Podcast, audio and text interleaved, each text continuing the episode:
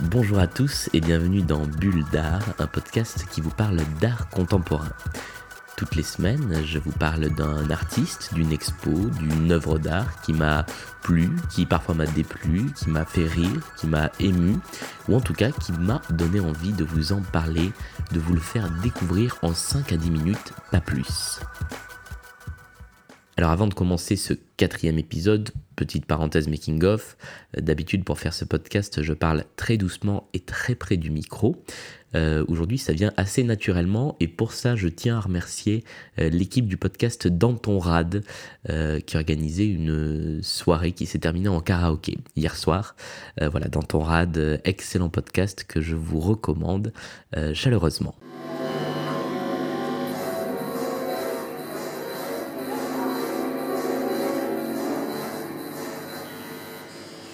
J'ai donc choisi aujourd'hui de vous parler d'un artiste qui s'appelle Philippe Pareno.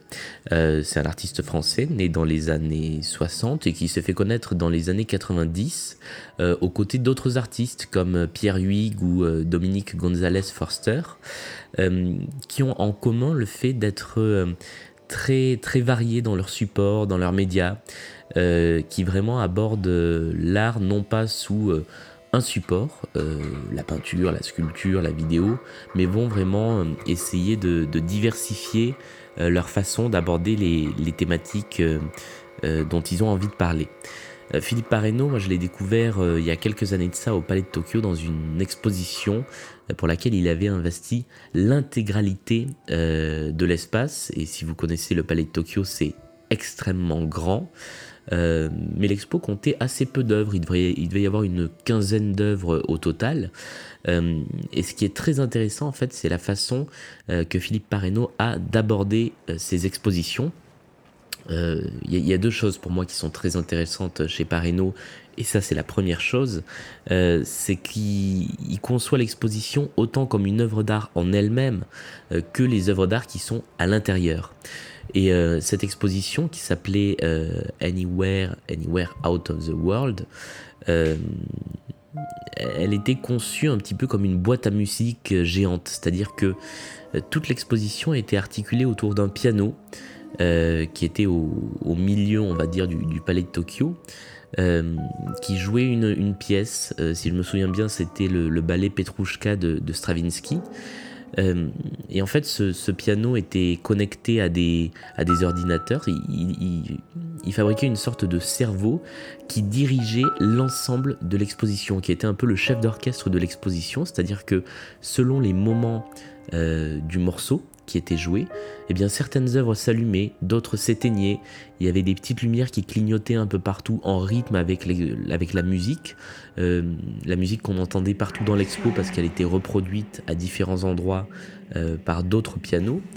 Et en fait, tout ça s'articulait comme une sorte d'automate ou d'être vivant qui vraiment avait son existence propre. Et en fait, euh, toutes ces œuvres-là respirer un petit peu en fonction de, la musique. C'était, c'était très impressionnant, c'était très immersif et on avait vraiment l'impression euh, que l'expo était, euh, que l'expo était presque vivante.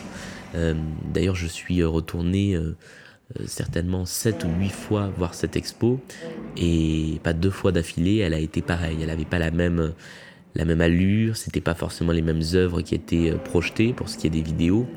Il y avait vraiment euh, quelque chose de, très impressionnant, notamment euh, une grande pièce noire dans laquelle on entrait et euh, accroché vers le niveau du plafond, il y avait des marquises qui sont ces, ces auvents qu'il y a à l'aventure des théâtres et des cinémas américains. sauf que là, il n'y avait rien d'écrit dessus. D'habitude, il y a le titre du film ou le titre du spectacle. Ces marquises existaient juste pour elles-mêmes, elles étaient lumineuses. Mais encore une fois, elle s'animait en fonction de la musique et ça faisait une sorte de chorégraphie lumineuse qui était vraiment très impressionnante à voir. Le deuxième aspect du travail de Philippe Pareno euh, que je trouve vraiment très intéressant et il est très lié au premier aspect, euh, c'est le, le thème du rapport entre la réalité et la fiction. Euh, qui se décline sous plein de formes. Ça peut être la réalité et la fiction, mais ça peut être aussi l'abstrait et le concret, ça peut être le fantôme euh, par rapport au, au, vrai personnage.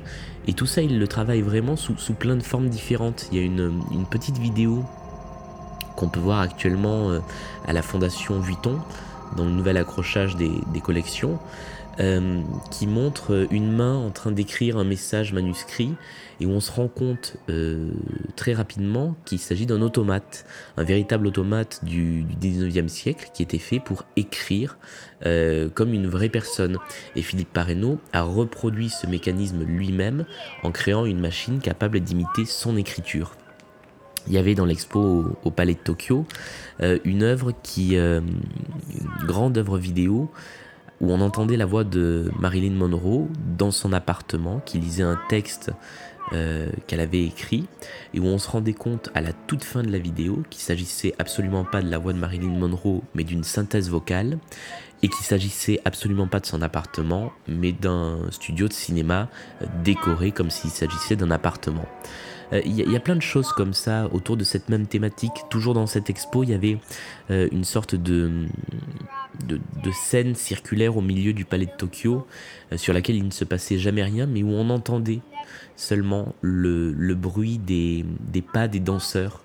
Euh, il avait enregistré les danseurs d'une compagnie de ballet, et on se retrouvait en fait face à un ballet invisible, un ballet de fantômes, euh, dont on entendait le, son de l'activité, mais qu'on ne voyait pas.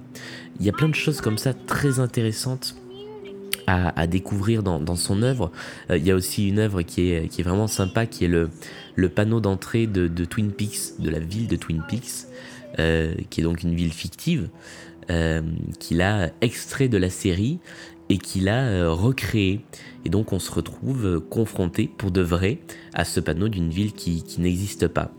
Et ce qui est peut-être une de ses œuvres les, plus connues, alors la plus connue est certainement un film qu'il a réalisé qui est sorti au cinéma euh, sur Zidane, qui s'appelle euh, Zidane, euh, une, passion du 21e siècle, si ma mémoire est bonne, là je parle sans mes notes, dans lequel il filme exclusivement Zinedine Zidane pendant un match de foot. mais un autre travail très intéressant, c'est le travail sur le personnage de Han Lee, qui était un personnage de manga euh, que Philippe Parreno a racheté. Il a racheté les droits avec un autre artiste, donc Pierre Huyghe, dont je vous parlais tout à l'heure. Euh, et ils ont récupéré uniquement euh, l'enveloppe de ce personnage. c'est très caractéristique, c'est une, fillette. elle a un look assez particulier. en fait, ils l'ont confié à d'autres artistes et à eux-mêmes pour que chacun la réinterprète à sa façon. Et la, la phrase clé du personnage d'Anne qui est aussi le titre de l'œuvre qu'en a tiré Philippe Parreno, c'est I'm not a ghost, je ne suis pas un fantôme, just a shell, juste une, coquille. Euh, et tout ça, c'est vraiment, vraiment très intéressant parce que le rapport entre euh, la fiction qui était ce personnage et la réalité très différente que donne chaque artiste euh, à, cette, à cette enveloppe, c'est vraiment passionnant. Et puis, il faut le dire aussi, l'ensemble de ce qu'il fait est très beau, très esthétique, et c'est vraiment euh, toujours un plaisir de se retrouver euh, confronté à une œuvre de Philippe Parreno. Voilà, c'est la fin de cette quatrième bulle d'art. On a atteint presque les 10 minutes et en même temps, il pourrait y en avoir beaucoup plus à dire sur, Philippe Parreno. Je vous recommande un documentaire qui avait été fait pour Paris Première et qui se trouve assez facilement, euh, notamment sur iTunes, qui s'appelle La Grande Expo. Euh, sur Philippe Parreno et qui est absolument passionnant pour voir un petit peu comment il travaille et comment il conçoit ses, propres expositions. Euh, n'hésitez pas à vous abonner au podcast sur iTunes ou sur SoundCloud, n'hésitez pas à laisser des commentaires, à laisser des notes et bien évidemment à m'envoyer des messages, notamment sur Twitter, at bulle underscore d'art, euh, si vous avez des, des, remarques, des questions ou des suggestions, pourquoi pas, d'œuvres ou d'artistes à aborder. Merci à tous et à la semaine prochaine.